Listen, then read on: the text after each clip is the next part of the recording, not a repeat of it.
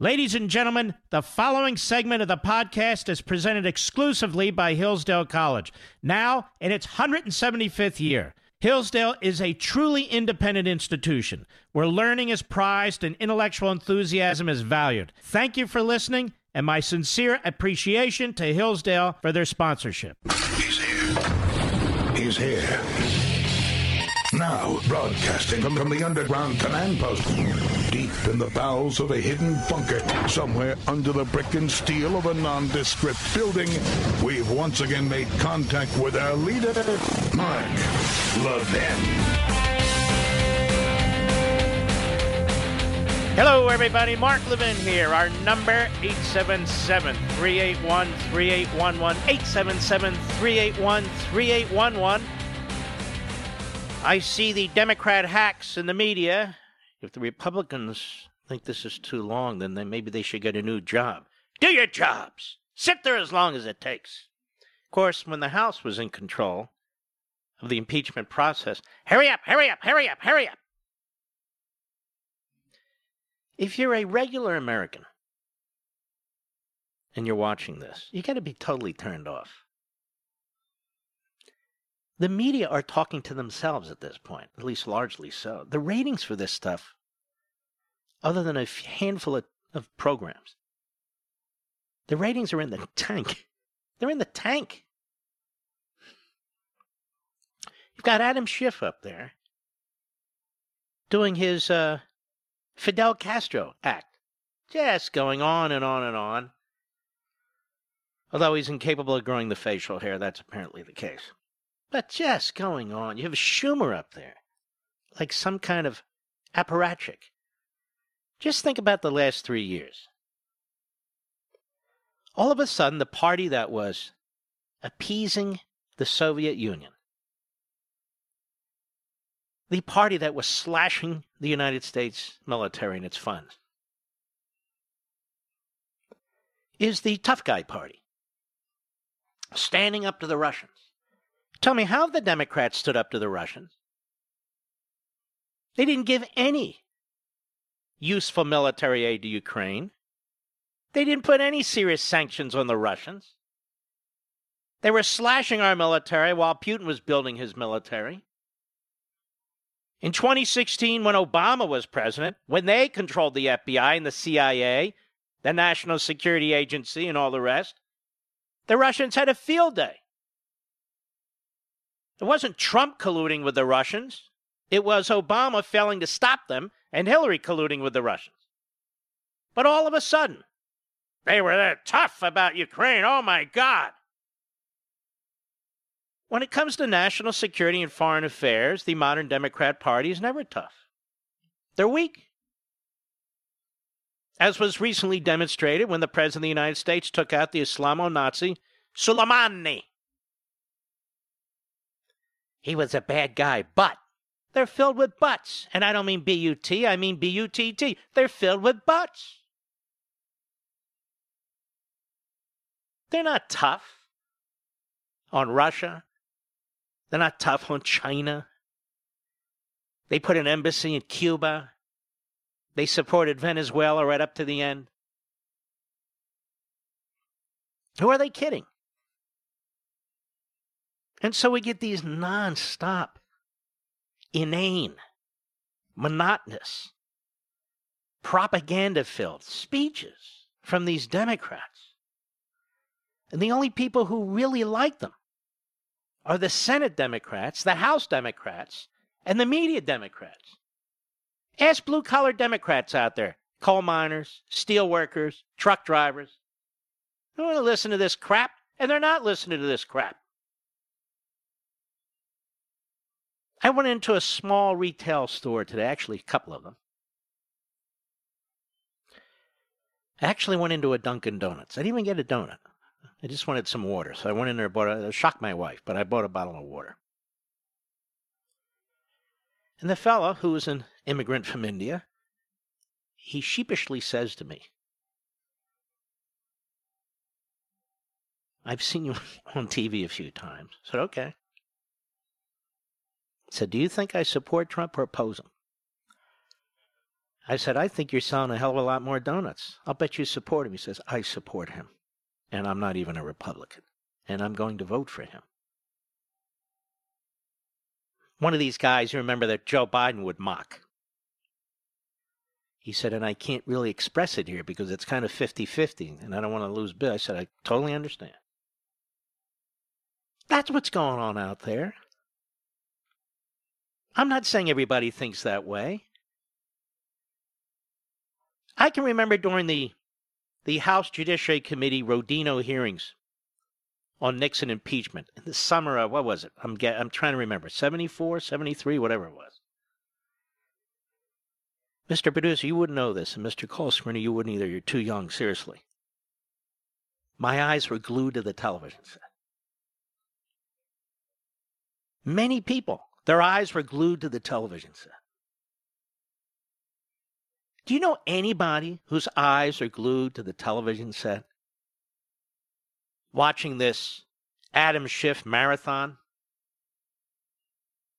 Anybody? I don't.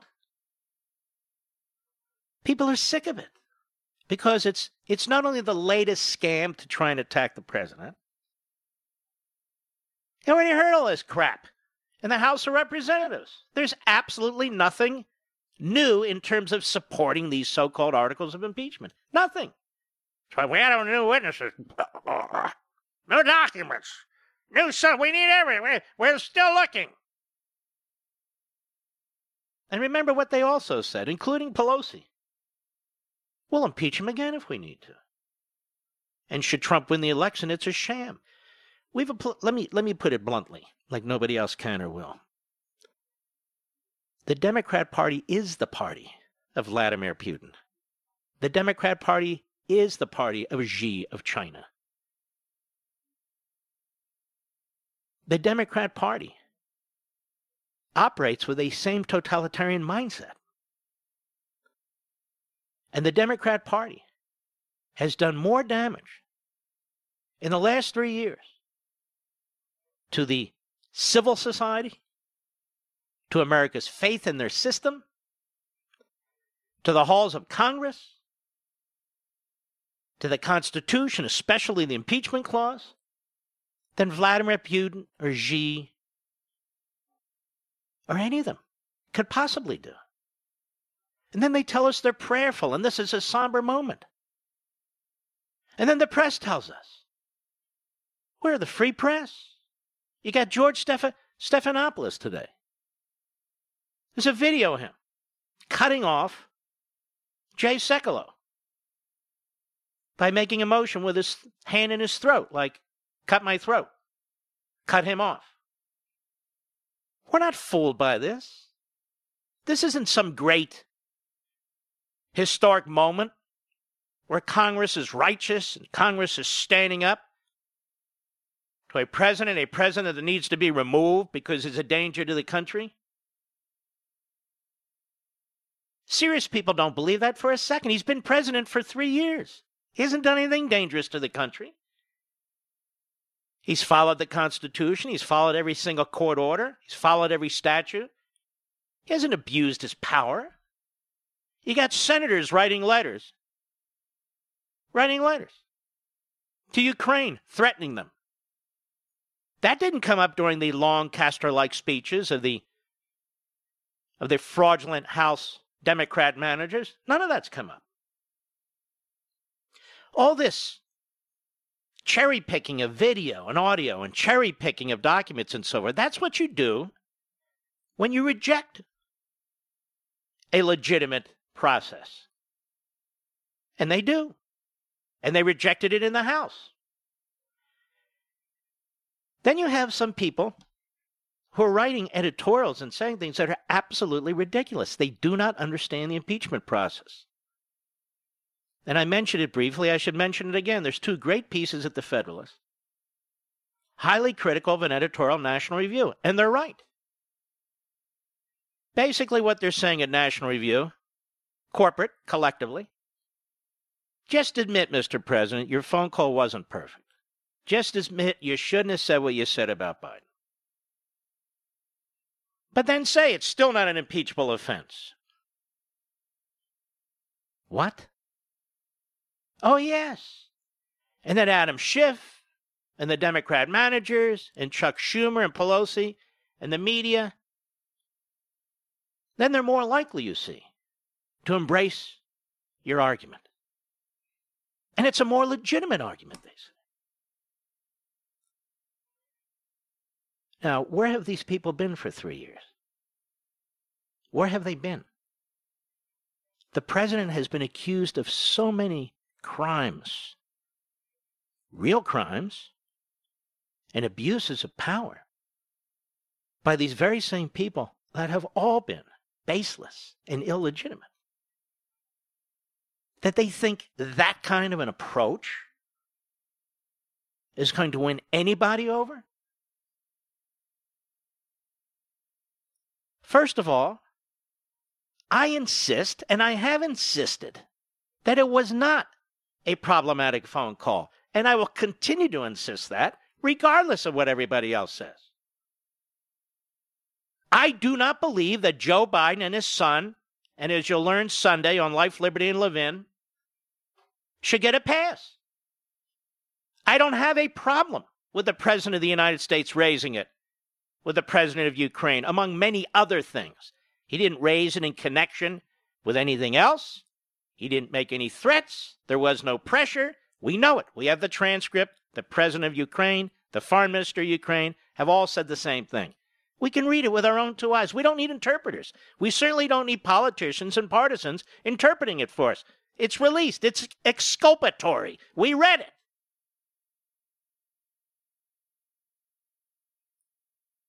There's nothing about interfering with an election there. And to quote the liberal Democrats, what are the Bidens afraid of? What are they afraid of? Now, I'm sick and tired of this. I've been around long enough to see how Republicans and conservatives are treated, investigated endlessly at the drop of a pin. And Democrats get a pass. They get a pass. More often than not.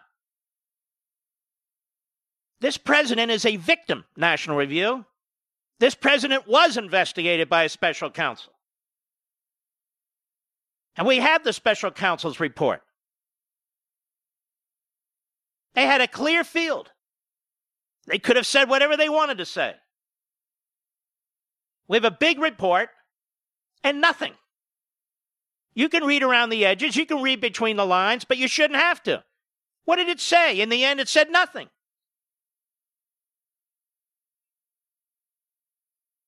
I want to remind you, and we're going to go back with the help of Eli Lake in a fantastic piece, except for a few sentences, but otherwise, I think a fantastic piece in Commentary Magazine the other day. We're going to go back to the beginning, which the media do not want to talk about, which these house managers do not want to talk about, and apparently the editorial National Review doesn't want to talk about. You really can't look at this out of context. What's been taking place here. You really can't look at it out of context. I'll be right back. Mark Levin.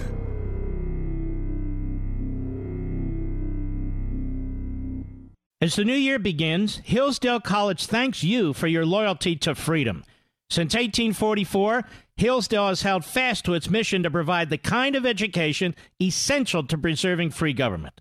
And for decades, the college has extended its educational mission on behalf of liberty through a variety of outreach programs. Perhaps you receive Imprimis for free every month, or have taken one of Hillsdale's excellent free online courses, or have attended one of Hillsdale's free regional events. You know of Hillsdale's refusal to take even one penny of government money. Now, this independence allows the college to focus on its core purposes learning, character, faith, and freedom without government interference. So during this season of blessings, Hillsdale thanks you for your partnership in extending its mission to the rest of the country. Happy New Year from Hillsdale College. And to learn more, visit levinforhillsdale.com. That's L E V I N for Hillsdale.com.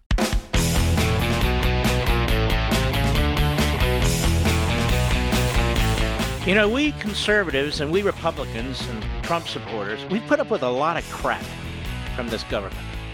A lot of crap from this government. Donald Trump had spies inserted into his campaign by the Federal Bureau of Investigation run by the Obama administration.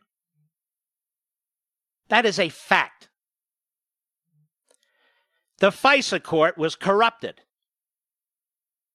I'm starting to think intentionally so, based on how they're going about their own investigation.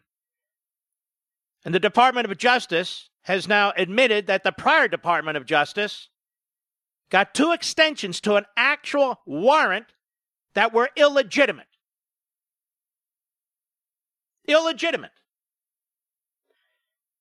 We have a special counsel appointed at the pressure of Chuck Schumer, pressuring Rod Rosenstein, the Deputy Attorney General. Never forget it was Schumer pushing. And we have a report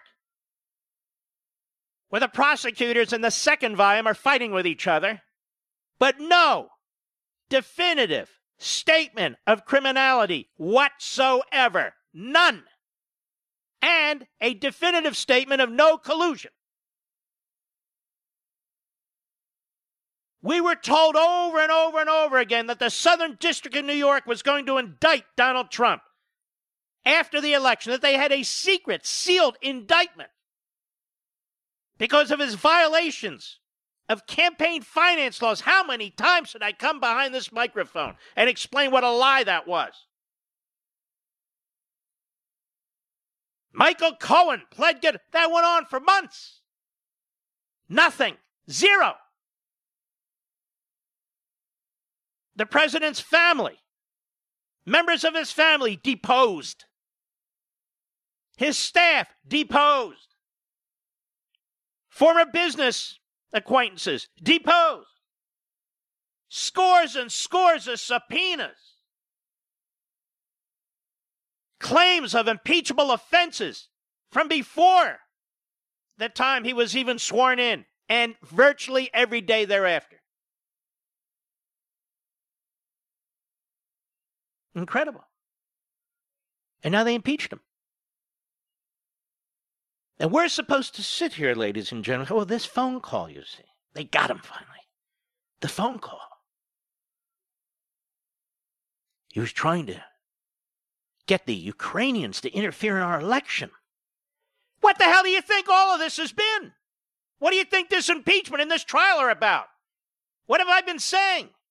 They're interfering in the election. They're interfering in the 2020 election. They're trying to deny the Republican nomination to the sitting Republican president. They're trying to deny the legitimacy of the 2016 election. They're already projecting the illegitimacy of the 2020 election if Trump wins. If they win, of course, it's nirvana, it's paradise. We 63 million and others who agree with us but sat on their asses on election day we are being abused. We are being victimized. We are under attack. And we are under attack by the Democrat Party news media and by the Democrat Party. More when I return.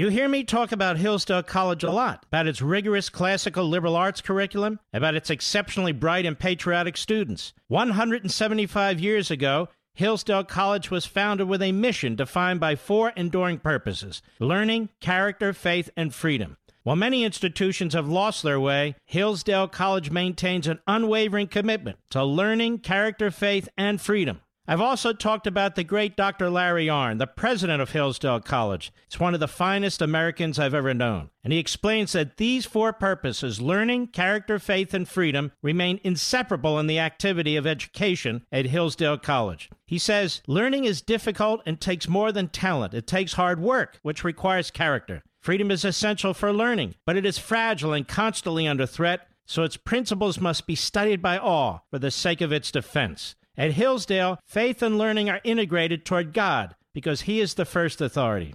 Folks, if you've ever wondered why I love Hillsdale College, now you know. Visit hillsdale.edu. That's hillsdale.edu for more information. Hillsdale College, pursuing truth and defending liberty since 1844. Remember, that's hillsdale.edu, hillsdale.edu.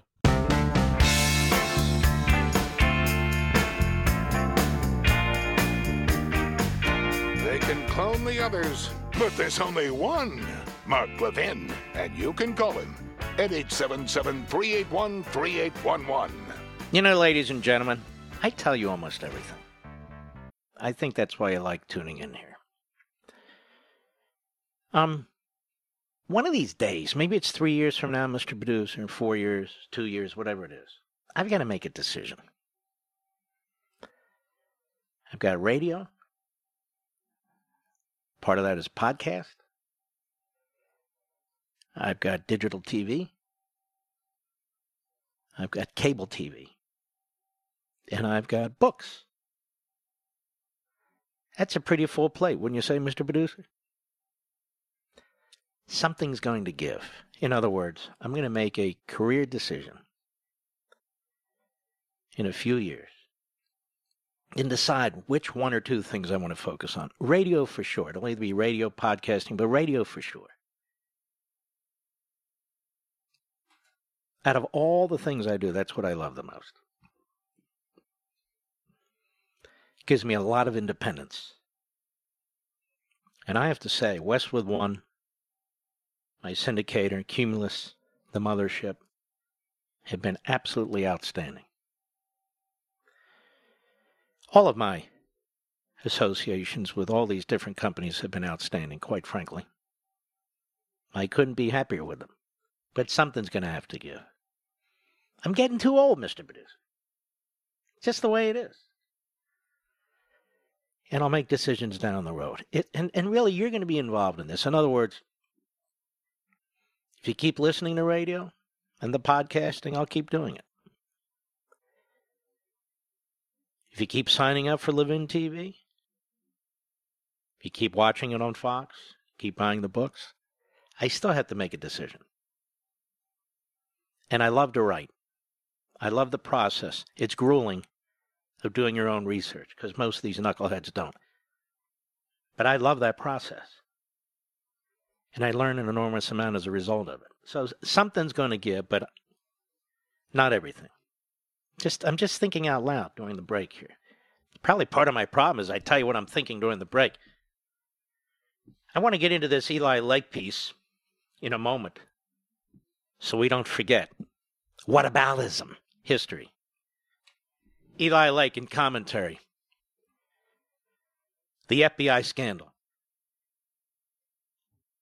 Donald Trump published the most consequential tweet of his presidency on March 4, 2017. Quote, How low has President Obama gone to tap my phones during the very sacred election process, unquote, the chief executive pondered. This is Nixon Watergate, bad or sick guy, unquote. Now, what my friend Eli Lake doesn't say, and he is my friend, the reason the president put out that tweet is because I made a statement on radio the Thursday before, then on Fox and Friends the Sunday before. It was uh, elaborated upon by my friend Joe Pollak over at Breitbart. And then I repeated my points on Hannity that Monday. Ladies and gentlemen, that's what started all of this.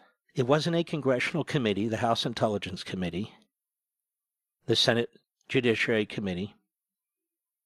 It was this radio broadcast. I didn't have any inside information. I didn't have subpoena power. I was looking at the news reports. And because I had experience as a former chief of staff to an attorney general of the United States, to me, the greatest attorney general in history, Edwin, Edwin Meese, I could tell the FBI was leaking. Somebody was leaking investigative information about a FISA warrant, which told me there was a FISA warrant maybe more than one. Anyway, Eli, we go back to his article. The response from Trump's opposition was outrage. The Washington Post fact checker gave it four Pinocchios. The director of the FBI, James Comey, rebuked Trump and said such a thing had never happened. James Clapper, Obama's director of national intelligence, assured NBC's Meet the Press that no warrants had been issued in 2016 to surveil members of the Trump campaign. In a narrow sense, the pushback against Trump's tweet was correct, he says. Trump himself was never personally the target of an FBI wiretap. But I might add here, we didn't know exactly what was taking place, and neither did the reporters, but we knew things were taking place because they were regurgitating the leaks from the FBI and other places. In any case, he writes, President doesn't order such a thing. The FBI applies for a warrant to eavesdrop on Americans from a secret court. No such warrant was issued to bug the president's offices. But the furious denials, he says, were misleading. To paraphrase a cliche from 2016, Trump's tweet should have been taken seriously, not literally. Obama did not tap Trump's phone, but his FBI did spy on Trump's campaign. And that's what I said. That fact is no longer in dispute. The question is whether the FBI was justified in treating the Trump campaign itself as a suspect in this crime against the 2016 election. The answer is messy. A comprehensive survey of all available information about the matter shows there were grounds in the summer of 2016, writes Lake, for American intelligence and law enforcement officials at the FBI to turn their attention to the peculiar behavior of some Trump campaign advisors. I disagree with that. But let's go on. But as the Bureau learned more about them, it should have reassessed its theory of the case. Indeed, it was obliged to do so by law and custom and elementary standards of fairness. Instead, the FBI relied on lurid, sketchy, and sleazy opposition research generated by former British spy Christopher Steele. Information so spurious that even liberal news organizations briefed on the so called Steele dossier before the 2016 election wouldn't touch it with a 10 foot pole, although it got to Jake Tapper eventually at CNN. Eventually. And they, they lapped it up. And he used that information in a specious, circular, and misleading manner to keep that investigation afloat and active into the first two years of Trump's presidency. Now, keep in mind, this is the man they're impeaching. He's the victim. Even after the Bureau had good reason to know to, uh, to doubt its veracity, it didn't share the exculpatory information it uncovered, not with the public, not with the courts, not even with the Justice Department lawyers who were supposed to check its work. The result was a debacle. What had been teased as the greatest espionage scandal in American history, a U.S. president conspiring with Russia to steal an election, today should be seen as a cautionary tale about the fallibility of our lawmen and spies, and the credulity of our press, and the hubris and hysteria of Trump's resistance. Hubris, hubris and hysteria of Trump's resistance. I don't know if there were spies in my campaign, if there was opposition research of the sort that we know, and if the FISA court had abused its authority, I think uh, I don't think there would be hubris and hysteria. I'd like to see a little bit more hysteria. Here's what happened. On the eve of the Republican National Convention at the beginning of August 2016, the FBI launched Crossfire Hurricane, a probe of the Trump campaign's possible collusion with Russia. Over the course of a few months, the Bureau sent informants and undercover agents to, record, to record five of Trump's campaign advisors surreptitiously through conversations those informants and undercover agents set up on the FBI's behalf. Let me just stop there. As someone who served in the Reagan White House and someone who served in the Reagan Justice Department, I'm not patting myself on the head. I will just tell you this. If we had had an FBI that did just this, that sent informants and undercover agents, spies, to record five, five of a Democrat, let's say it was uh, Michael Dukakis at the time, who was uh, going to run against Bush or running against Bush, his campaign advisors, we would have told the President of the United States. There's no way he wouldn't have known. No way. The Attorney General would have driven over or been driven over to the Oval Office to brief the President of the United States. That's how serious this was, or would be. Do you know to this day we don't know anything about that? Obama's not asked? There's not a single reporter who's dug into this? Not one. Not one. It's shocking to me. Anyway, he goes on. A counterintelligence briefing the FBI offered to the Trump campaign was used as an occasion to assess and record the reactions of General Michael Flynn. So they were setting up Flynn. The former Defense Intelligence Agency director would later go on to serve briefly, very, as Trump's first national security advisor. Most significant, at the FBI's request, was the behavior of the secretive Foreign Intelligence Surveillance Court. The FISC granted four successive warrants to eavesdrop electronically on the communications of a low level Trump foreign policy advisor, Carter Page. This was a highly unusual step in a matter involving a U.S. citizen because Page was working for the presidential campaign of the party out of power. Again, I want to remind you that party is the Democrat Party as you watch this disgusting farce going on each day in the United States Senate by that party. To get those warrants approved, the FBI submitted uncorroborated opposition research that had been paid for by the Hillary Clinton presidential campaign without fully informing the court about the origins, origins of the information, and while knowingly using news stories entirely based on the information as supplemental evidence to convince the court to extend the warrants. They leaked the information to the media, then treated it as some independent report and used it in the FISA warrant uh, application.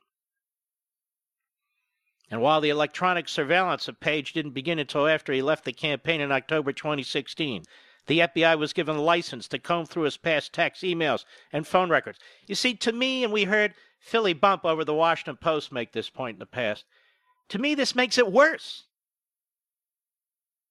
Trump gets elected president, he becomes president, and they're still surveilling people, Carter Page, and wherever it would lead, who had worked for Trump in his campaign.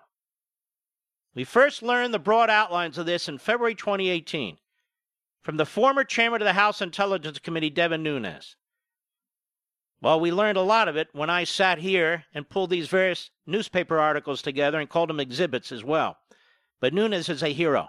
There's no denying that. He is a hero. And remember when the Republican Party turned on him, the Republicans in the Senate? Uh, we, you know, we don't conduct ourselves in the Senate this way. You remember this? Even our friend Lindsey Graham turned on him. Mitch McConnell turned on him. They all turned on him.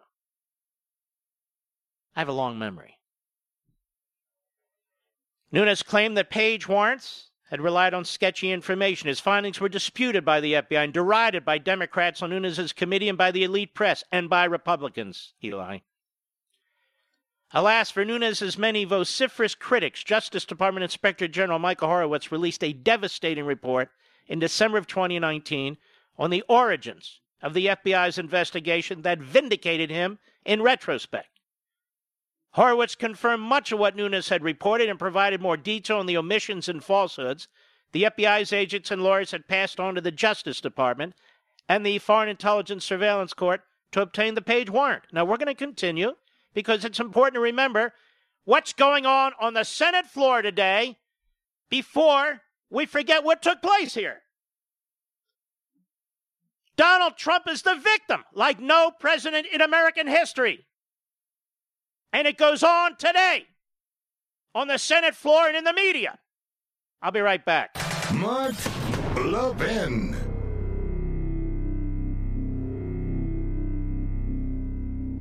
As the new year begins, Hillsdale College thanks you for your loyalty to freedom. Since 1844, Hillsdale has held fast to its mission to provide the kind of education essential to preserving free government. And for decades, the college has extended its educational mission on behalf of liberty through a variety of outreach programs. Perhaps you receive Imprimis for free every month, or have taken one of Hillsdale's excellent free online courses, or have attended one of Hillsdale's free regional events. You know of Hillsdale's refusal to take even one penny of government money. Now, this independence allows the college to focus on its core purposes learning, character, faith, and freedom without government interference. So, during this season of blessings, Hillsdale thanks you for your partnership in extending its mission to the rest of the country. Happy New Year from Hillsdale College. And to learn more, visit levinforhillsdale.com. That's L E V I N for Hillsdale.com.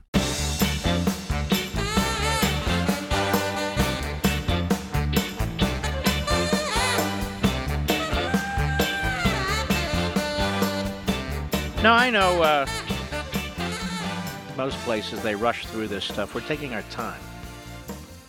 We're going to continue after the top of the hour into what took place to try and prevent Trump from being president and then try to cripple and destroy his presidency from within the Obama uh, bureaucracy.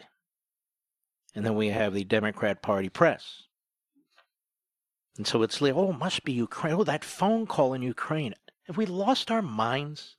No, we haven't. But we have a vicious enemy. We have implants in the media. And the Democrat Party, many times through American history, has been the enemy of the people. Read the history of the Democrat Party. After the Inspector General report's release, the court itself issued a rare public statement demanding reforms and questioning the veracity of the Bureau's other surveillance warrant applications. What's not said here, and what is appalling, is that Landmark Legal Foundation filed a motion with this judge and this court, provided an abundance, an abundance of information in the public record about what was taking place and had taken place. And the judge, Collyer, rejected it out of hand. Rejected it out of hand. Literally.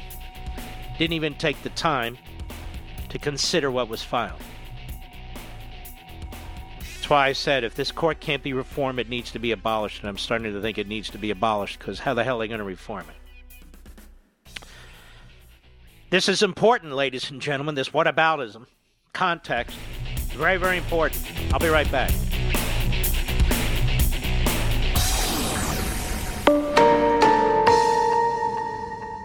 He's here. He's here. Now, broadcasting from, from the underground command post, deep in the bowels of a hidden bunker, somewhere under the brick and steel of a nondescript building, we've once again made contact with our leader, Mark Levin.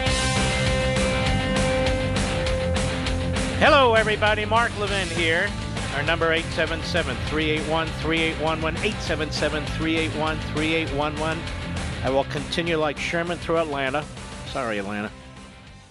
I'm not going to be distracted by senators like Chris Coons, a complete moron from Delaware. Wow, we have a tape recording, illicitly taping. The President of the United States at a private dinner by one of these Ukrainian nationals, in which the President says we need to get rid of the ambassador to the Ukraine. Now, I'd like to hear the tape. Have you heard the tape, Mr. Producer? I know they talk about the tape, but I haven't heard the tape. But that said, who cares? President get rid of an ambassador. It's an Obama holdover who hated the president's guts. That was clear during her testimony. Well, Chris Coons says, well, you can't have a president of the United States conducting a private foreign policy with his own lawyer. You can't? Anybody ever hear of Hopkins?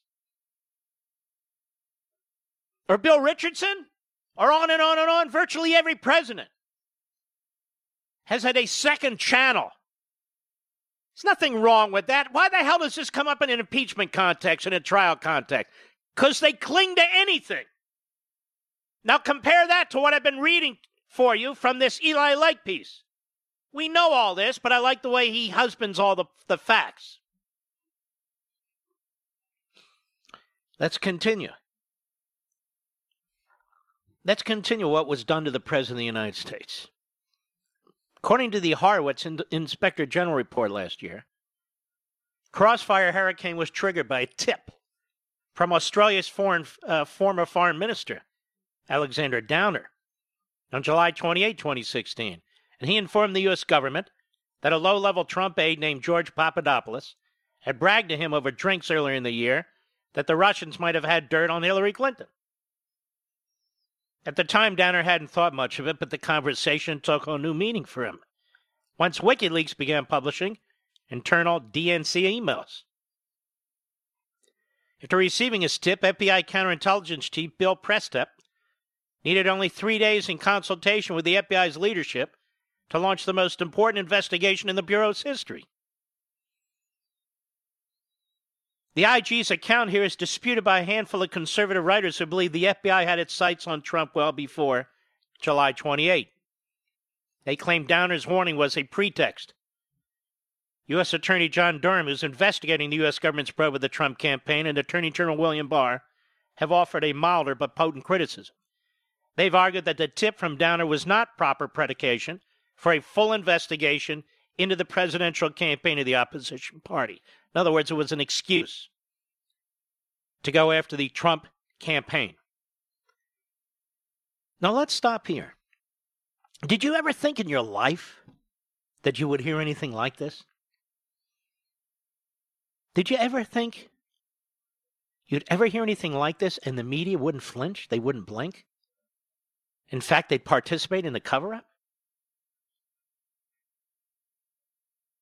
And now they're on the floor of the Senate, these Democrats, who could care less about any of this over a letter, over a phone call, I should say, which I would agree is perfectly fine phone call. Look, National Review and I disagree. Got a lot of Trump haters over there still. But look, that's my view. Their assertion has some merit. We know that Papadopoulos had relayed a rumor that he heard in April from a mysterious Maltese professor named Joseph Muff- Mifsud. But what he had told Danner was very vague.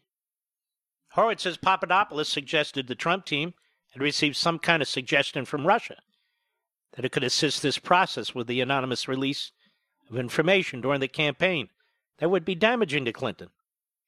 Papadopoulos made no mention of Clinton's deleted emails or hacked DNC emails.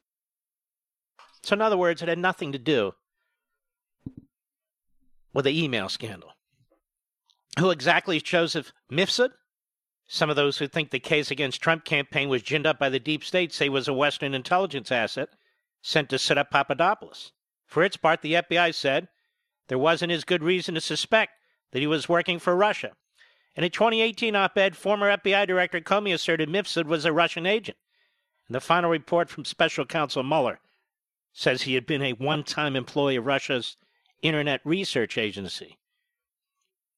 That said, the full story on Mifsud uh, has not yet been told. For example, Mueller's report accuses him of lying to investigators, but Mueller didn't charge Mifsud with a crime.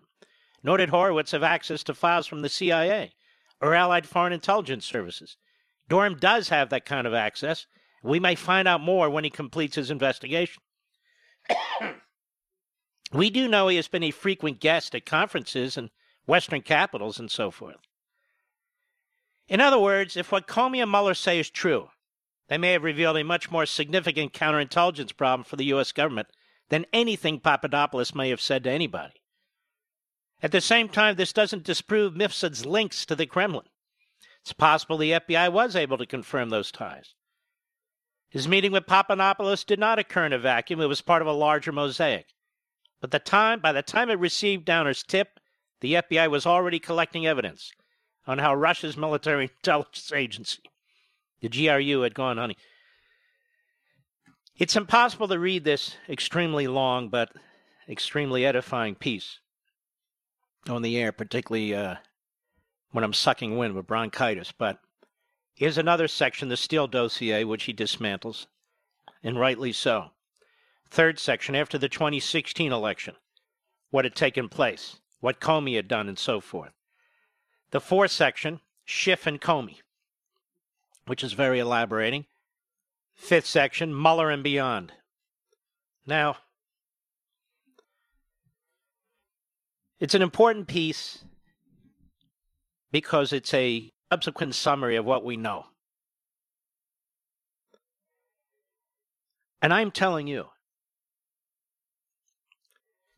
that this will be looked upon one day. One day, should we have a real media, should we have real historians, as a shocking time in American history. How an administration, and the head of the administration, Barack Obama, was able to skate completely.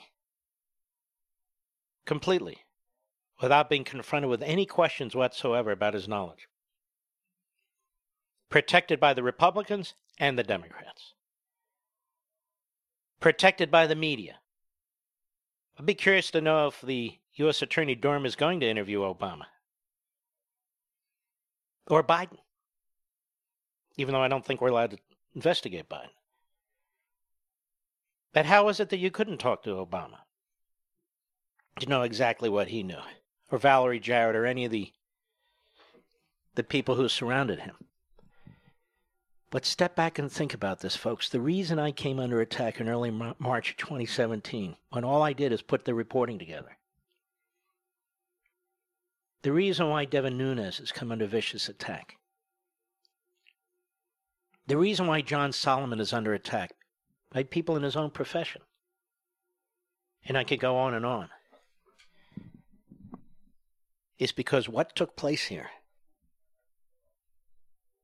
has never taken place in American history before. Never. And it is Barack Obama who should be the subject of the debate on the floor of the United States Senate. Obviously, not in impeachment context because he's left office. But he should be the subject of debate on the floor of the Senate. Because it is his administration that interfered with an election. It's his administration that used a foreign power. It's his administration that was corrupt in every respect. Donald Trump was the victim. He was the victim in New York on the allegations of violating campaign finance laws. He was the victim of the Mueller report. And he's the victim now. I'll be right back. Mark Levin.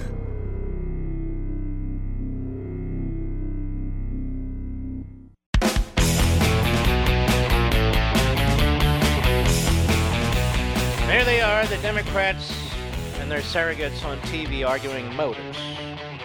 The only reason, you see, that President Trump gave military support to Ukraine is because he got caught. Well, wait a minute. I thought he gave it in his first year in office, his second year in office. This is not evidence. This is not proof. This is insanity. Now I'm going to move completely to another matter. President of the United States went to the March for Life and rightly, and rightly proud of the fact he's the first president to do it. This is really an amazing thing. Donald Trump has become a very strong pro life force. I really think, as President of the United States, and I've, we've talked about this, he's become increasingly conservative in a number of areas, not every area, but the Bushes weren't either for that matter but increasingly so, and not for ideological reasons. I think for common sense, practical reasons. Or in this case, faith reasons. He set the march for life. Let's hear a little bit of that. Cut six, go. All of us here today understand an eternal truth. Every child is a precious and sacred gift from God.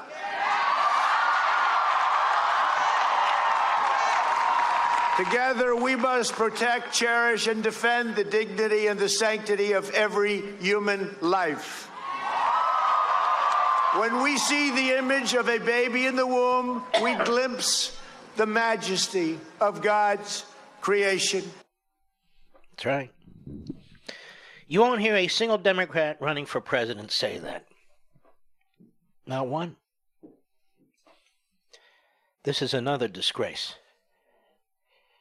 They want you to believe they care about the poor. and They want you to believe they care about this, care about that. This is a matter of humanity. look, if you believe quote unquote any choice, then defend your position. But don't defend your position by rejecting actual science. This is an amazing thing.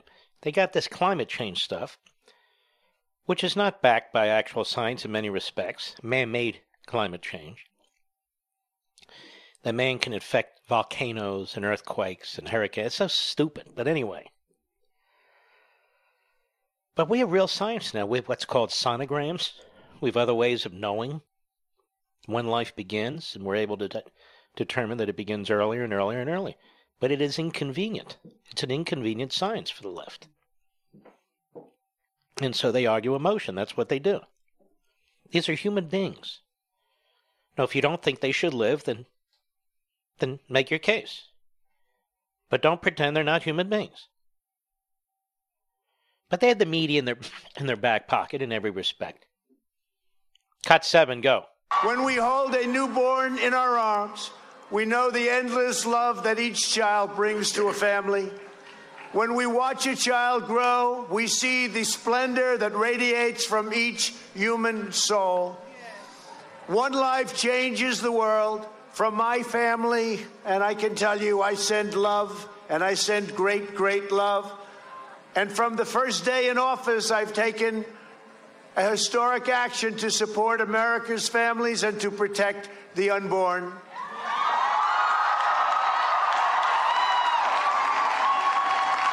And during my first week in office, I reinstated and expanded the Mexico City policy, and we issued a landmark pro life rule to govern the use of Title X taxpayer funding. I notified Congress that I would veto any legislation that weakens pro life policies or that encourages the destruction of human life.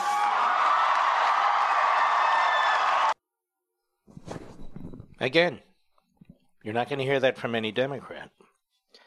Cut eight, go. At the United Nations, I made clear that global bureaucrats have no business attacking the sovereignty of nations that protect innocent life.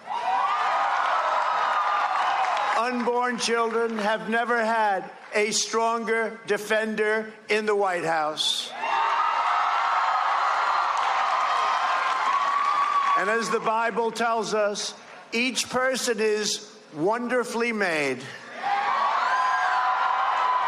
We have taken decisive action to protect the religious liberty. So important, religious liberty has been under attack all over the world and, frankly, very strongly attacked in our nation. You see it better than anyone, but we are stopping it. So, right about that. One more. Cut nine, go. Sadly, the far left is actively working to erase our God given rights, shut down faith based charities, ban religious believers from the public square, and silence Americans who believe in the sanctity of life. They are coming after me because I am fighting for you, and we are fighting for those who have no voice, and we will win because we know how to win. Mm-hmm.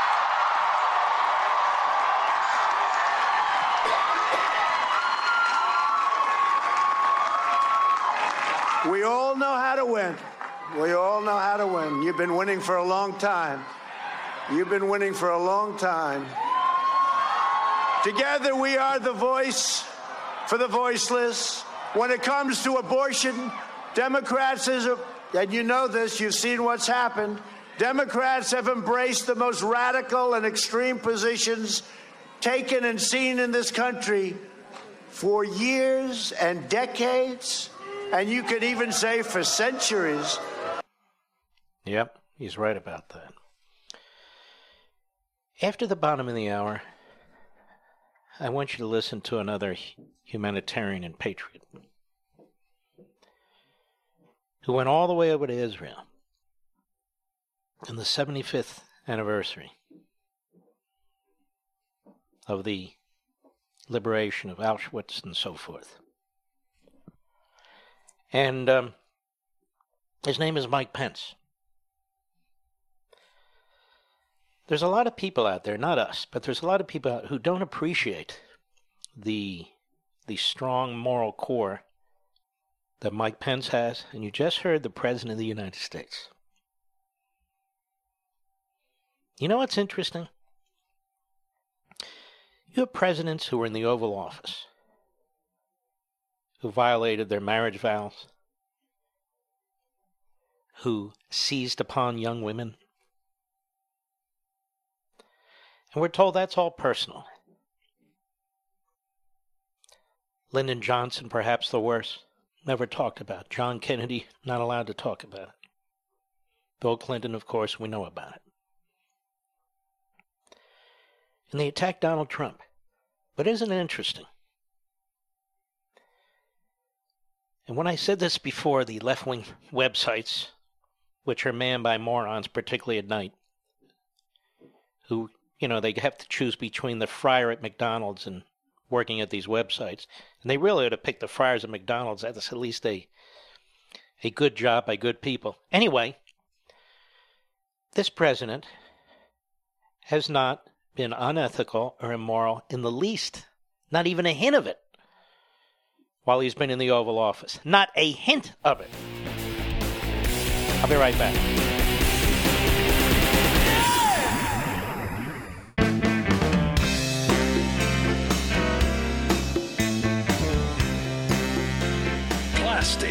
conservative fire. The Mark Levin Show. Call in now at 877 381 3811. Computer systems in cars are the new normal, from electronically controlled transmissions to touchscreen displays to dozens of sensors. All this advanced tech is expensive to fix if and when it breaks. That's why I have CarShield. CarShield has affordable protection plans that can save you thousands for a covered repair, including computers, GPS, electronics, and more. CarShield has helped over 1 million customers. So drive with confidence knowing you got coverage from America's number one auto protection provider. Whether you have 5,000 miles or 150,000 miles on your vehicle, it's inevitable. Something's going to break. Folks, get covered by CarShield today. We are on our 2010 Camaro. It's very simple. Call 800 CAR 6000, 800 CAR 6000, mention code Levin. You'll save 10%. Or go online.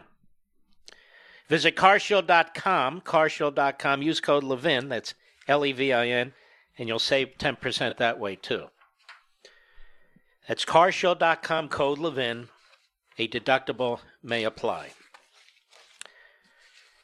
This hasn't been covered very much in America, and that's a shame by America's news media. They're busy slobbering all over Adam Schiff. Mike Pence at the Fifth World Holocaust Forum in Israel yesterday.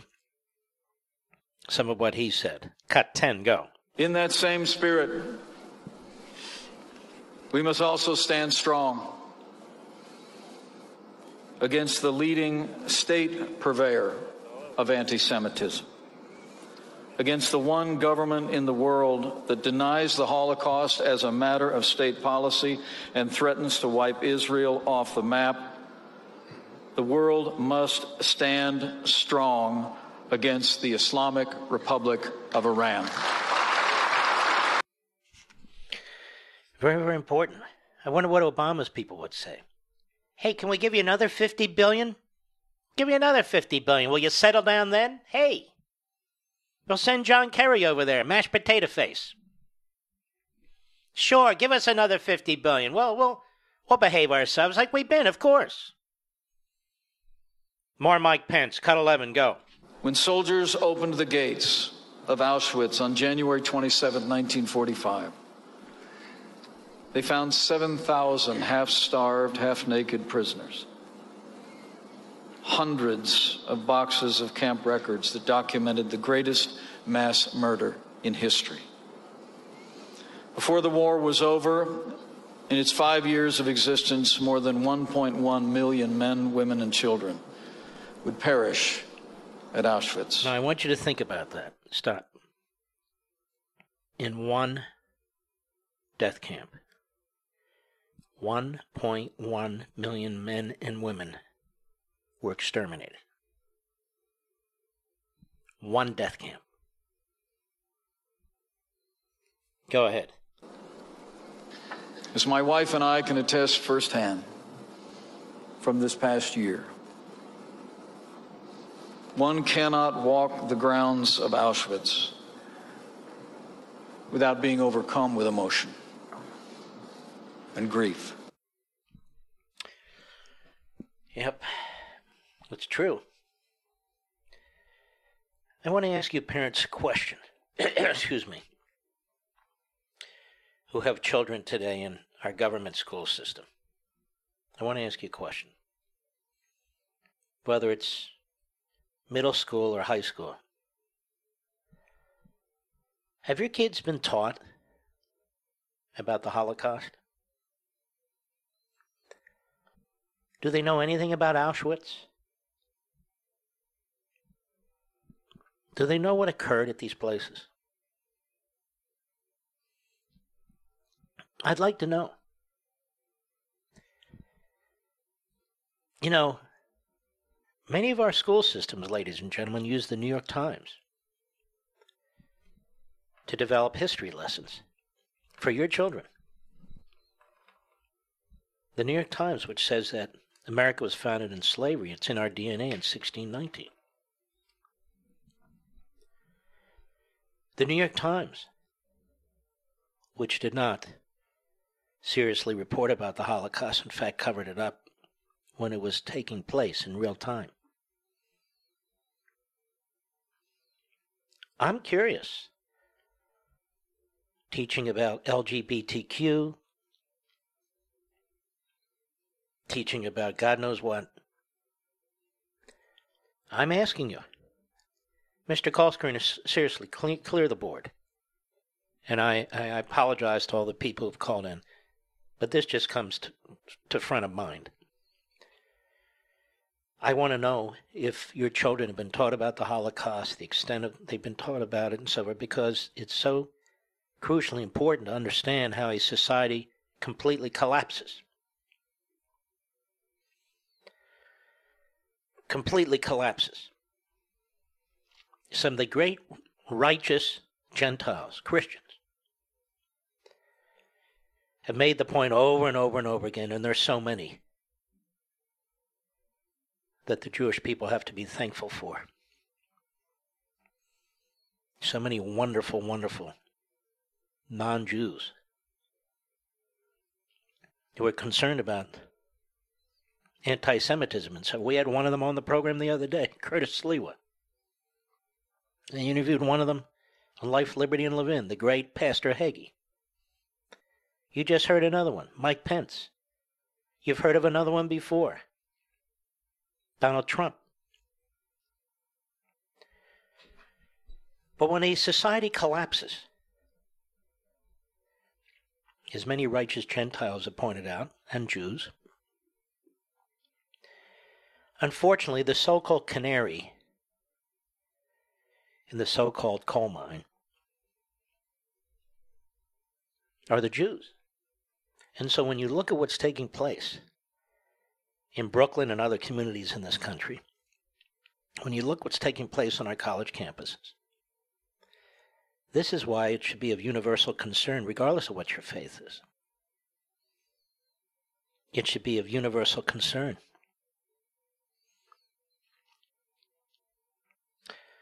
And instead, instead, what's going on in the United States Congress?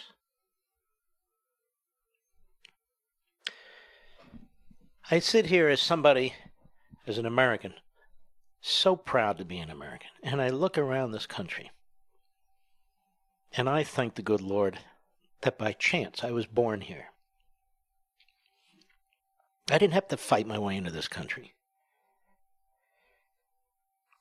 My ancestors did. Legally. But that aside, I look at this society. Is there another country in the world like this country? It doesn't matter what your faith is, what your color is. It really doesn't matter about anything. You're basically not just unmolested, you're embraced. Particularly once you become a citizen. Even before, but particularly once you become a citizen. We have laws in place to protect you and discrimination against you. Have an economic system that doesn't discriminate against anybody. That's the nature of capitalism. I said to my neighbor the other day, Kevin, good guy. I said, What other country on the face of the earth can a guy like you, Kevin, of Irish ancestry, a proud Irishman, and a guy like me, Russian Jewish ancestry, be buddies, have access to anything we want, become anything we want, be as free as we are. As a matter of course, there's not another country, ladies and gentlemen. I don't care. You can point to Britain, you can point to. There's not another country. And the left is destroying it through identity politics, balkanization, tribalization. They're destroying it. And I look at Donald Trump. I look at Donald Trump. I look at him. He's under attack from the hard left. He gets under attack from a few of these knuckleheads at National Review and other. And I look at him and I think to myself, here's a man march for life today. They call him Hitler. They say he has no character. March for life. March for life. The first president to appear at a March for Life rally ever. Putting justices on the Supreme Court who are not activists and on other courts. He really is a believer. I'm convinced of it. I look at this man. I mean, my people, the Jewish people, they vote overwhelmingly Democrat. 75%, 70%, sometimes more. Donald Trump has, has done things that are so historic. The people of Israel understand it, but liberal Democrat Jews in this country could care less because they're not staring down Syria and Hezbollah and Hamas and Fatah and Iran and all the rest. I look at guys, I'm just being honest with you. There's a lot of Jewish people who wouldn't communicate this to you, but I, you're my family. I look at Jerry Nadler.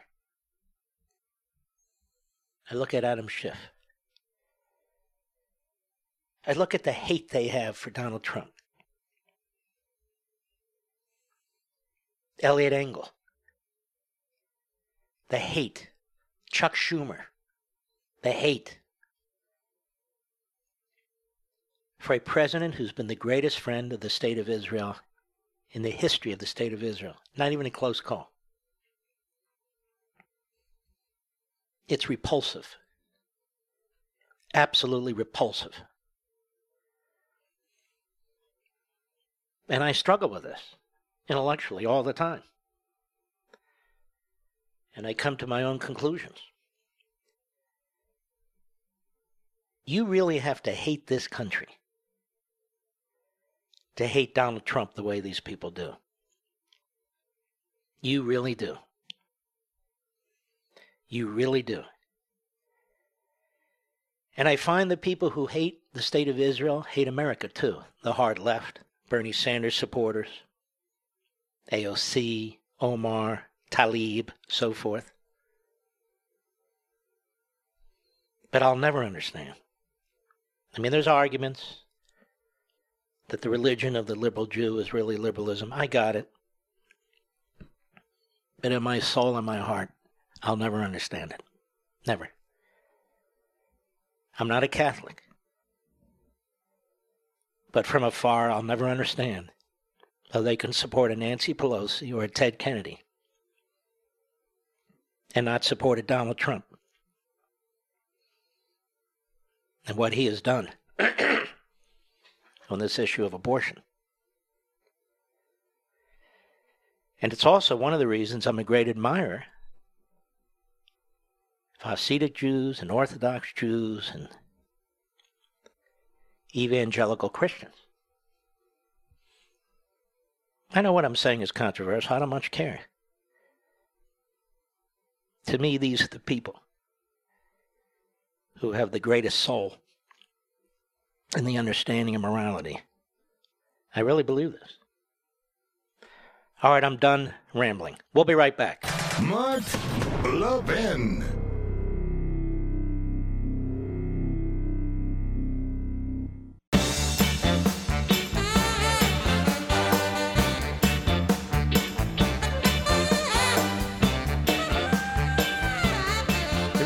Asking about education about the Holocaust, there was a Washington Post article, Holocaust study, two thirds of millennials don't know what Auschwitz is. Two thirds. From April 12, 2018. Two thirds of American millennials surveyed in a recent poll cannot identify what Auschwitz is. According to a study released on Holocaust Remembrance Day that found the knowledge of the genocide that killed 6 million Jews during World War II is not robust among American adults. And so I'm curious about this. I'm troubled by this. The hell are we teaching these kids? By the way, still more media regurgitating the arguments of motive. This is important. Of motive, as a caller pointed out yesterday, maybe two, rather than facts.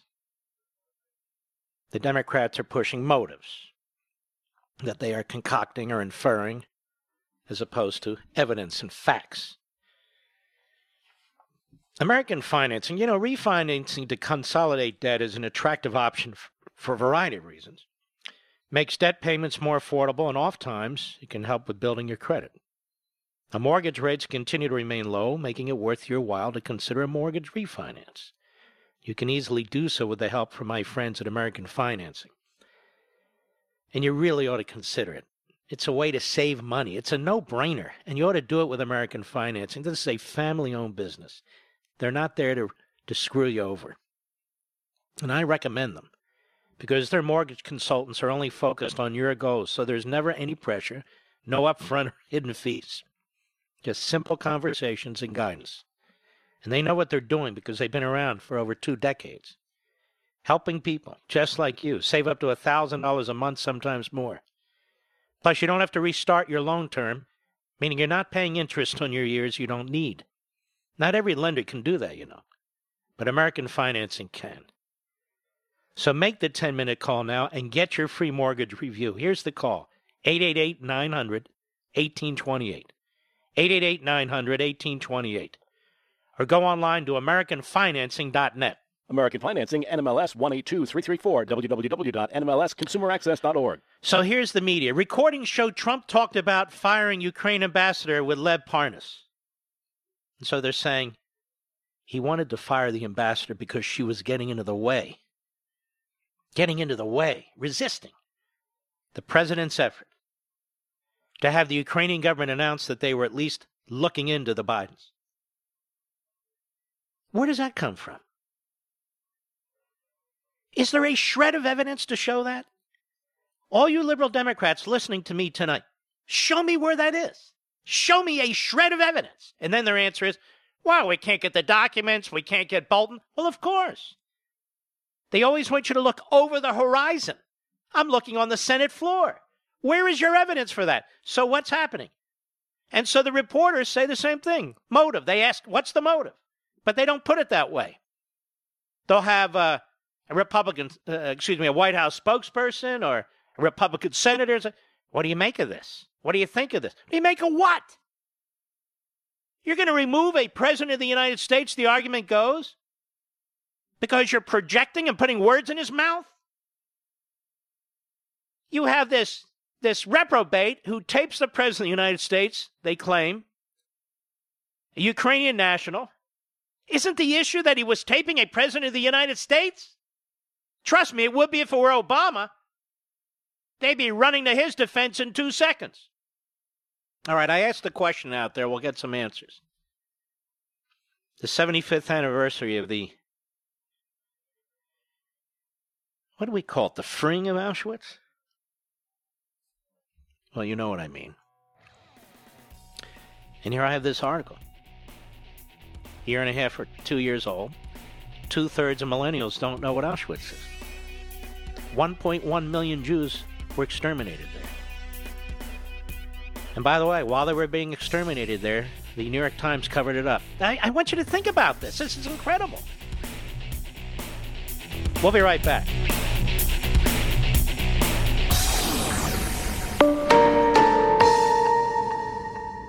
He's here. He's here. Now, broadcasting from, the underground command post, deep in the bowels of a hidden bunker, somewhere under the brick and steel of a nondescript building, we've once again made contact with our leader, Mark Levin.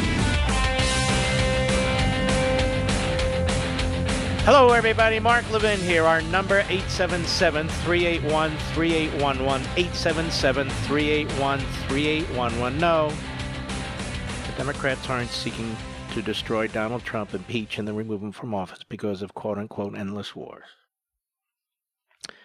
It's actually a lot bigger than that. It's actually a lot more robust than that. It's a direct assault on our constitutional system. But I want to get into this with you, take some of the calls. There's another study here that was done in September 2019, just a few months ago. And I'm just wondering what's being taught. And you see, a lot of this has to do with what's being taught and what you're seeing in the media. 22% of surveyed millennials are unaware of unsure what the Holocaust is. I'm mentioning this on the 75th anniversary of the liberation of Auschwitz. 66% of millennials, 66%, and 41% of adults don't know what Auschwitz is. But they know what Medicare for All is. Now we have some callers there, correct, Mr. Call Screener? Who uh, who can tell us what their kids are being taught in school? Well, can somebody suggest which caller I should take? Amy, Colorado Springs, Sirius Satellite, go. Hi, Mark. Thanks for taking my call. Um, yes. I have a seventh grader, and she's in middle school, and she knows nothing about the Holocaust. Um, they're not teaching her that. Um, what they are teaching her is we did a chapter on climate change. Um, she just got done. Did climate change cause the Holocaust? No. No. No, she knows nothing about the Holocaust at all. Mhm. Um, they're not teaching anything like that. And how old is she? She's 12. hmm um they're in their in their um you know their history class right now they're learning about the uh chinese people in china Mm-hmm. um they just finished a chapter on canada so i mean they're not really learning about american history much less the holocaust All right, my friend. Thank you for your call. All right, let's continue. Let me go to, all right, Lee, Los Angeles, California. 870, the answer, KRLA, where we're live and national. Go. Still a genuine honor to talk to you. Thank you. They, uh, what are they teaching? I mean, I teach part time, and I uh, and I we have kids in our family. They're teaching useless crap, is what they're Mhm. teaching, uh, and they're not teaching anything substantive. Uh, I can only I can only say Are they teaching the Holocaust? no. Not even for an hour?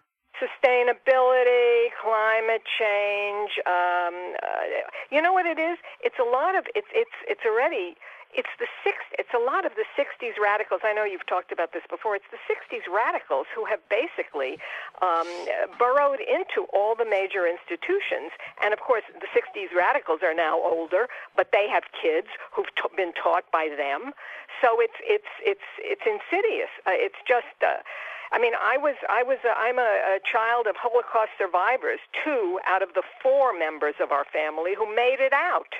The rest, the rest are in the history books, not being taught. Uh, and uh, it's, it, you know, there are just there, the people. There Let, are let, me, let me let me ask you a question.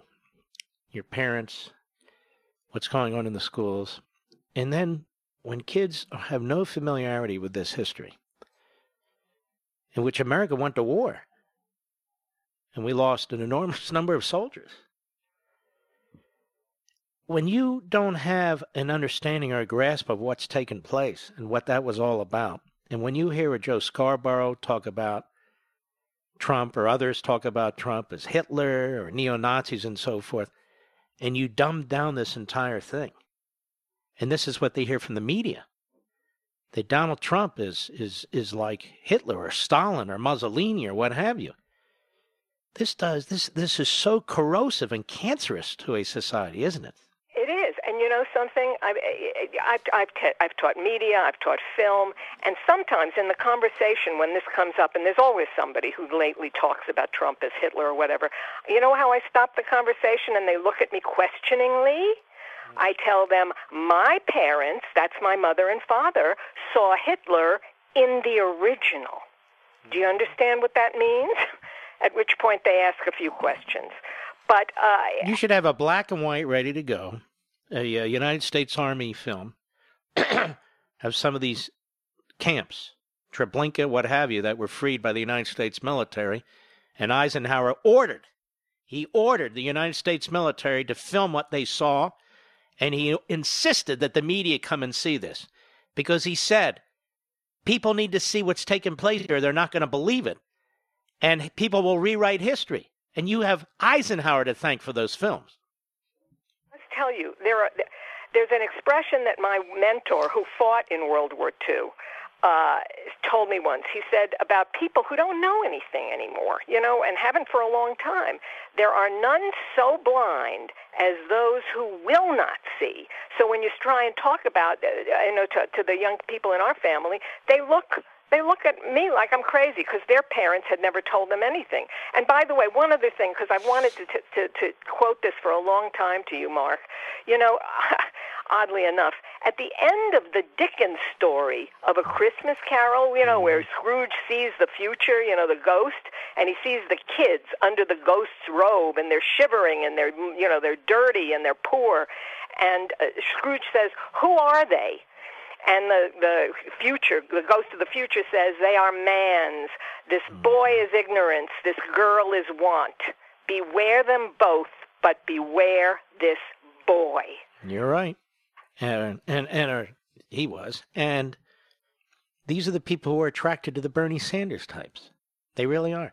All right, thanks for your call. That is people who have a very very thin understanding of facts and history.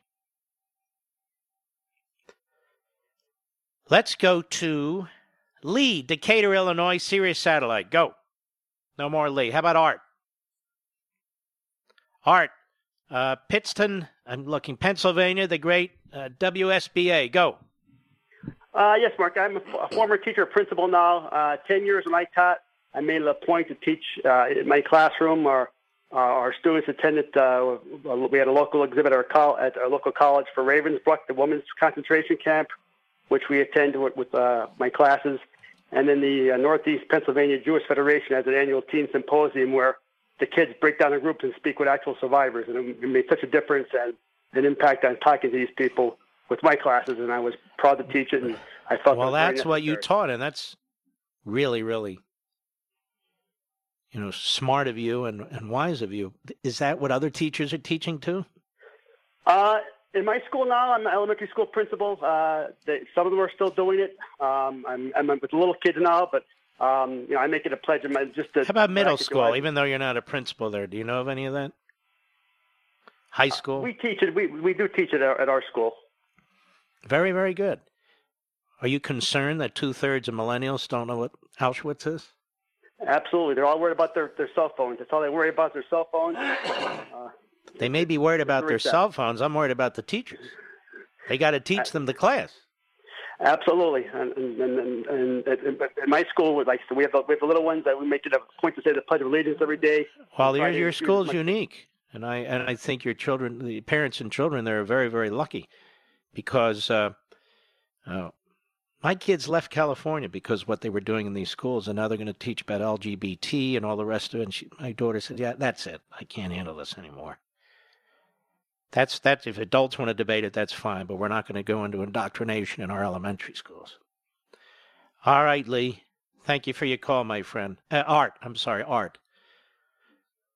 Say that again, Richie, louder. Okay, Margot in Illinois on the Mark Levin app. Go ahead. Hi, Mark. My seventh grade daughter received her book report back. The book report was The Diary of Anne Frank. She received it back with the comment of, This is not a true story, just a novel written by the What? teacher at the top of the page. Yes. Yes. I was so angry. I called the principal. I took it to the school board. I was furious. I couldn't believe it. So these teachers are so so and what happened? themselves. Oh, they said, well, they said they would talk to her and they would make sure she knew it was actually a true story and they were sorry, blah, blah, blah. You know, I tried to tell as many people as I could. I showed it to all my friends. I just couldn't believe it. I, I, I was horrified. I mean, you know, I'm a person who makes my children read certain books. I have book lists that they have to read that I come up with during the summer. And of course, that was one of them. I, I was just horrified. But Thank you. Thank you for re- for sharing that with us, ladies and gentlemen. As we add additional matters here, matters of uh, urgent concern to me, I want you to listen to Cut 13. Adam Schiff and impeachment hearing. I want you to listen. Listen to this, Mr. Producer. Cut 13. Go. Americans are now left to wonder if their vote matters, or if they're simply pawns in a system being manipulated by shadowy foreign forces working on behalf of corrupt interests Now, of now I want you, want you to think about what this man is doing to our country. They're trying to they're trying to destroy faith in the American system. That's what they're doing. That's what the left is doing. Ladies and gentlemen, is a foreign force telling you how to vote? Is a foreign force telling the left how to vote? A foreign force? That we're pawns in the Russian system? Is this not insanity? Is this not sick? They're caught up in their own propaganda. And we have senators coming out of these these events and they're and and telling us how persuasive they are. Go ahead. president. Over the long term, this weakens our democratic system's capacity for self governance. All right, so stop. So he goes on about foreign interference in our elections, correct? So when Barack Obama interfered in the Israeli election to try and topple Benjamin Netanyahu some time back, what was that? What was that? What was it? And we have foreign governments interfering in our elections all the time. They don't talk about Red China. Michael Bloomberg sure as hell won't. Diane Frankenfeinstein sure as hell won't. Interfering in our elections all the time. Now, this last time, what was interesting in 2016 is Obama kept it secret until the last week of the general election because he thought uh, Hillary would win and he didn't want it to, uh, to taint her magnificent victory. Now, this man is the head of the House Intelligence Committee. What the hell has he done about this? He's the head of the House Intelligence Committee. Now, the greatest threat to our election last time, and unfortunately this time, is the Democrat Party. What they're doing today. Because here's what Schiff also said today. Cut 14, go. Future presidents may believe that they too can use the substantial power conferred on them by the Constitution in order to undermine our system of free and fair elections. Now remember, it was Trump who was spied on. It was Trump where the FISA court was unleashed against his presidency. Remember, it was Trump who was the victim of the dossier and the Obama administration and the press. He didn't interfere in the 2016 election. He was the target. You think the Russians want Trump reelected, or you think they want Bernie Sanders? Or Joe Biden, who they know they can roll? Or Elizabeth Warren? Is this a joke? I sure hope some of the president's defense counsel make the point. You think the Russians want Trump reelected? Or do you think they want Bernie Sanders elected? They know Bernie. Moscow knows Bernie. It's where he had his honeymoon. Go ahead. that they too can cheat to to obtain power or keep it. That way lies disaster for the great American. Honestly, I can't take this anymore. I'll be right back. Mark Levin.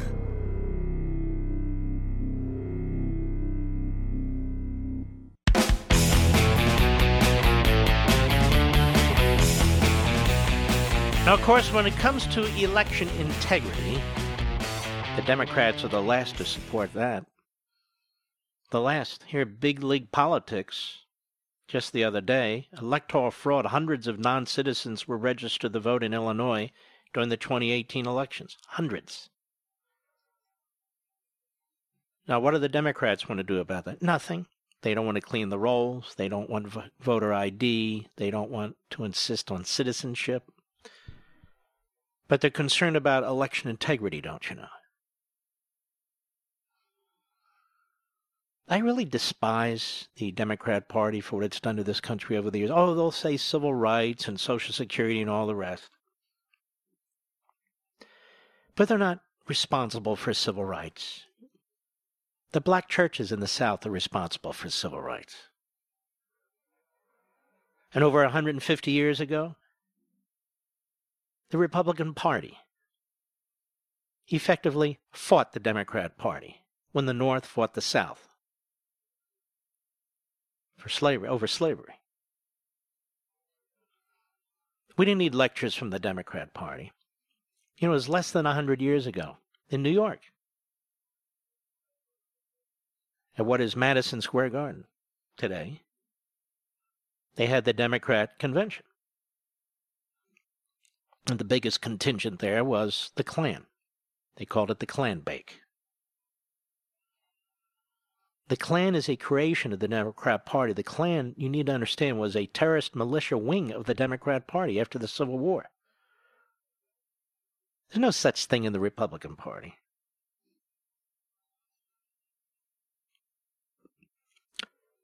The Democrat Party is a party of that tolerates and supports violence, fundamental transformation, constant change. It doesn't appreciate the founding principles as represented by the New York Times and 1619 Project. So to see Adam Schiff talk about the Constitution, we need to get rid of this president before the next election, Adam Schiff is a tyrant dressed up as a congressman. That's what he is. He's a madman, in my humble opinion. When you really think about this guy, he's a pathological serial liar on a power trip. He's on a power trip. Rarely does a man with such a thin background with such a weak grasp of reality become so quote unquote important. I have a friend who had a friend of his on a on an airline flying to California. You know, Schiff represents Burbank and some of the other areas, which used to be Republican, by the way, about 20 years ago. And um, he says Schiff's treated like a celebrity. Thank you for all you're doing on the plane.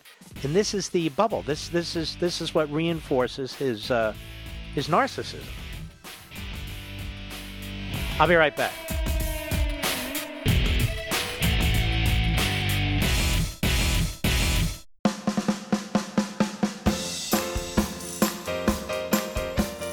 When the going gets tough, a tough get Mark Levin.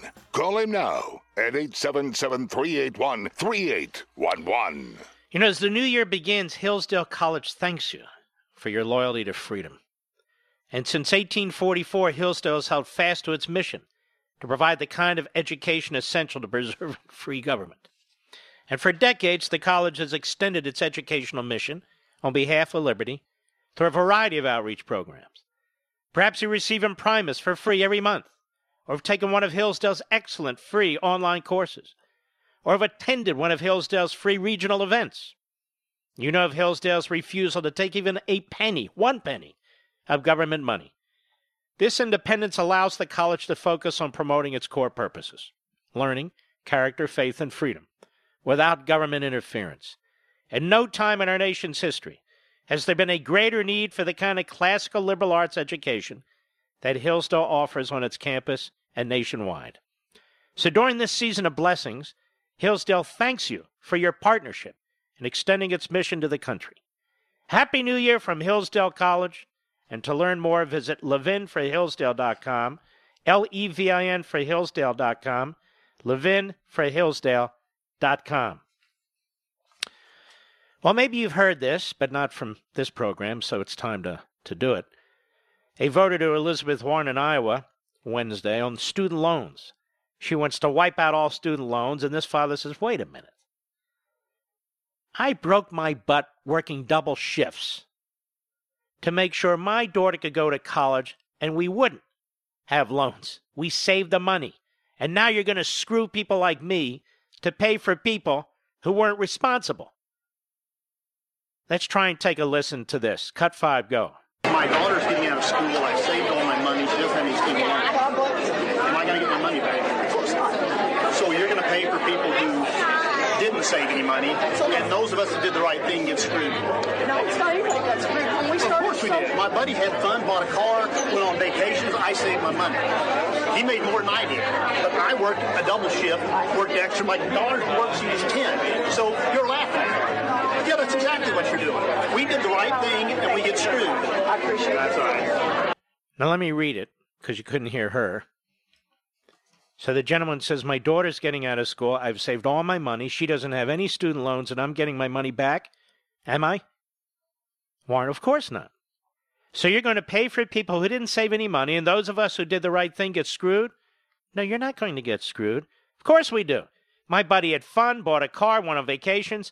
I saved my money. He made more than I did. But I worked a double shift, worked extra, and my daughter's worked since she was 10. So you're laughing? No, I'm not. Yeah, that's exactly what you're doing. We did the right thing and we get screwed. I appreciate it. And off she goes. And off she goes. And this is the truth. There's many of you listening to this program who earn a decent wage, but you're not wealthy. You have to work hard. Many of you went to college, but many of you didn't. Or maybe you went to a two year college. You realize, you realize that only 34% of the people in this country have gone to college or are going to college. Two thirds have not, or at least haven't completed a four year degree. You're going to have a situation where people who earn less and didn't go to college, or didn't complete their college, or only went to college for two years, Uh, a two year college, are subsidizing people to go to college who will make more than they do, or whose parents make more than you do. This is the dirty little secret. Free college means the lower middle class and the middle class is going to subsidize others in the middle class and the upper middle class. It's like reverse wealth sharing, reverse distrib- redistribution of wealth. Now, why is the left doing this?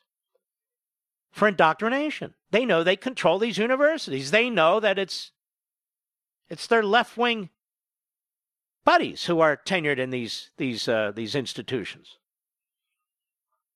They have a monopolistic, pretty much, ideology.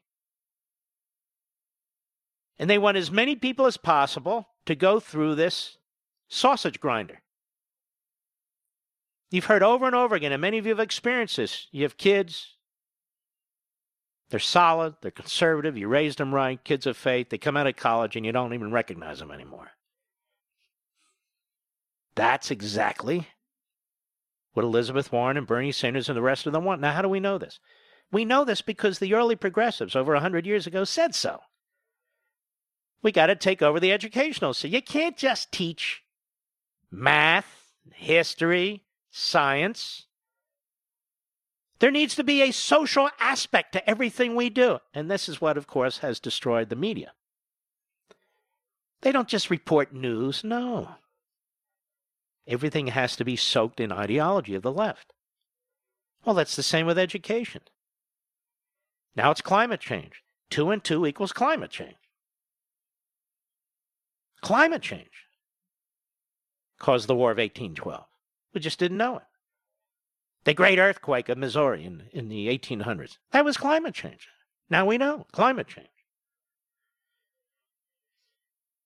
But the point here is most of these policies, I mean, uh, look, you don't have to believe me. Look at Venezuela. Who is suffering? Suffering. That was modern socialism, democratic socialism. Chavez and Amaduro. The wealthiest, the wealthiest country south of our border, Venezuela. The biggest oil reserves, it used to be in the world. Now it's, of course, second to us, but it doesn't matter. You can have all the oil you want. If you can't extract it, properly refine it, produce it, ship it, you can't eat it. Socialism doesn't have market systems. Socialism doesn't build processes from which you can go from A to Z. Socialism is about redistribution of wealth. It's not about creating wealth. Let me emphasize this. Socialism is not about creating wealth, it's about redistributing wealth. Capitalism is about creating it and distributing it on a voluntary method. But politicians can't stand it, they want to control it.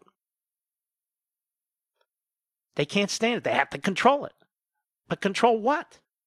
They don't even know what they're controlling. They don't even know how the systems work. They don't know how you extract oil from shale.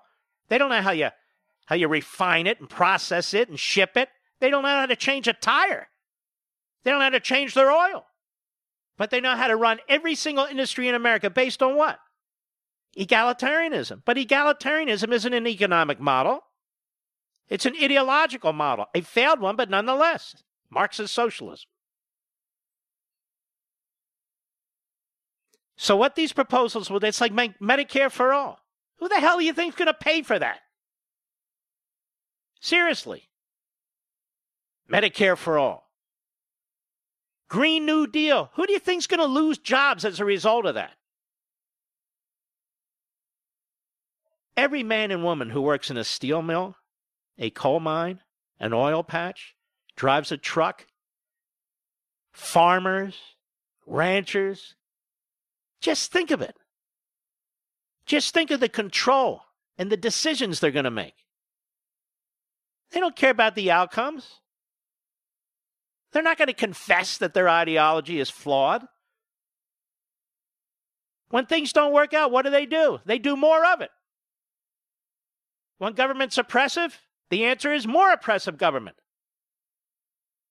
When there's not enough redistribution going on, the answer is to nationalize more industries through the back door, more regulations, more taxes. It is amazing to me.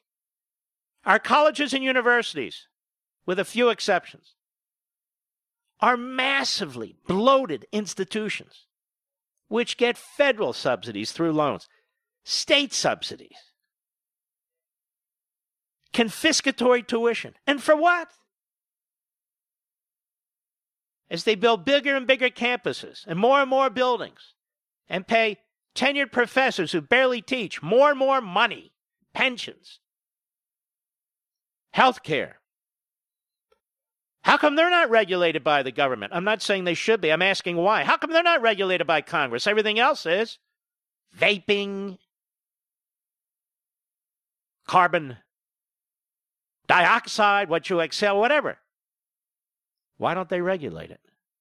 Because it's a breeding ground for their ideology. They're not going to regulate colleges or tuition. They'll make it free. So you have to subsidize it differently. It's like the trial lawyers. The trial lawyers, the vast majority of them are huge donors to the Democrat Party. When you drive along the ocean in West Palm Beach, it is a beautiful, beautiful drive. Let's say you're driving north on the on the east side is beautiful ocean, and then on the west side, these mansions. You ever wonder who lives in those mansions? They're not all industrialists. They're not all CEOs. Many of them are some of the biggest litigation lawyers in the country who give enormous amounts of money to the Democrat Party. Tell me, based on this populism attitude, how come Congress never proposes regulating the fees of lawyers? Again, I'm not supporting it. I'm asking you why. They they regulate everything. Why is that a problem? We'll be right back. Mark Levin.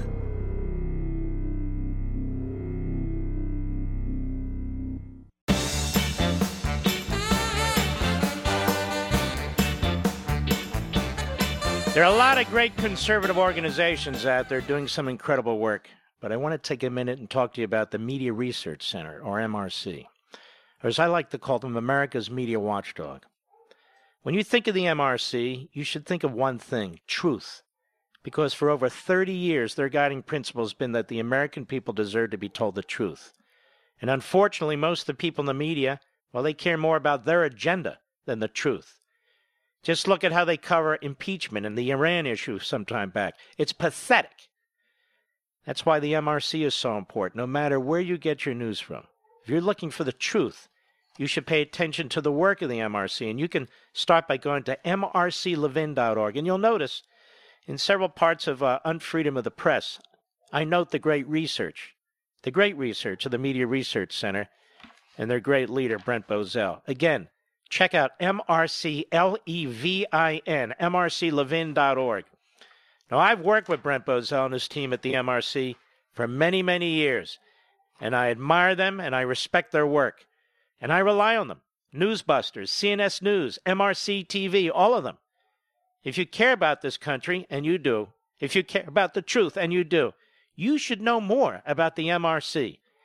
Just check it out. Won't hurt you. Go to mrclevin.org, mrclevin.org. That's mrclevin.org. All right, let's get a caller in here, Mr. Producer. To whom shall I go? On the Mark Levin app, Chris in Ohio. Go. Hey, Mark. Um, I'll get to my main point quickly, but just what you're saying about the kids today. I manage high school age boys in the summertime in baseball, and you wouldn't believe the crap I put up with. Um, what you were speaking about Adam Schiff. My girlfriend, um, soon to be wife, is a Cuban immigrant. She's been in this country over 20 years.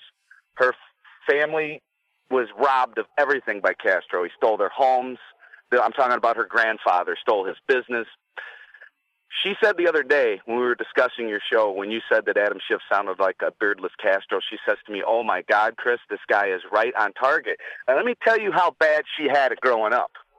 When we talk about people like Bernie Sanders and breadlines and advocating this red communist BS, she had to go down to the ocean, Mark, and pick snails off the bottom of rocks just to survive, just to have sustenance. Yep. They got they got a dozen eggs a week for a family of four, two pounds of chicken a month, a little bag of beans, and a little rice. And when I would tell her about me growing up and how we didn't have a lot, I felt like a complete A double S when she told me the stories and what she faced.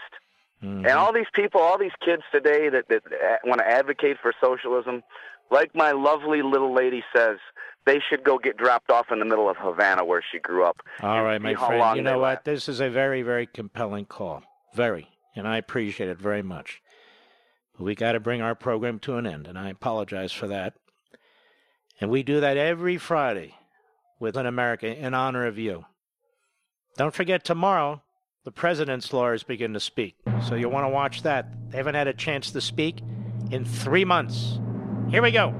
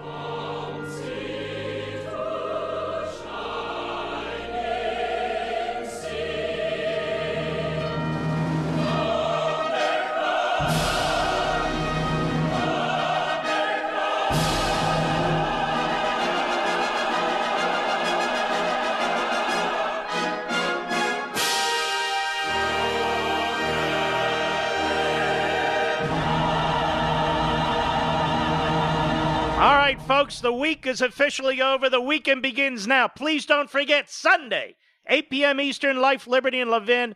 It's a killer. Don't forget it. You're going to love it. We salute our armed forces, police officers, firefighters, emergency personnel, and all our fellow Americans who protect us. Good night, Spritey. Good night, Griffey. Good night, Pepsi. Good night, Smokey. Good night, Zelda. Good night, Gigi. And I will see you Sunday. I will be here Monday. And good night, Dad. Good night, Mom, and good night, Leo. Be well and.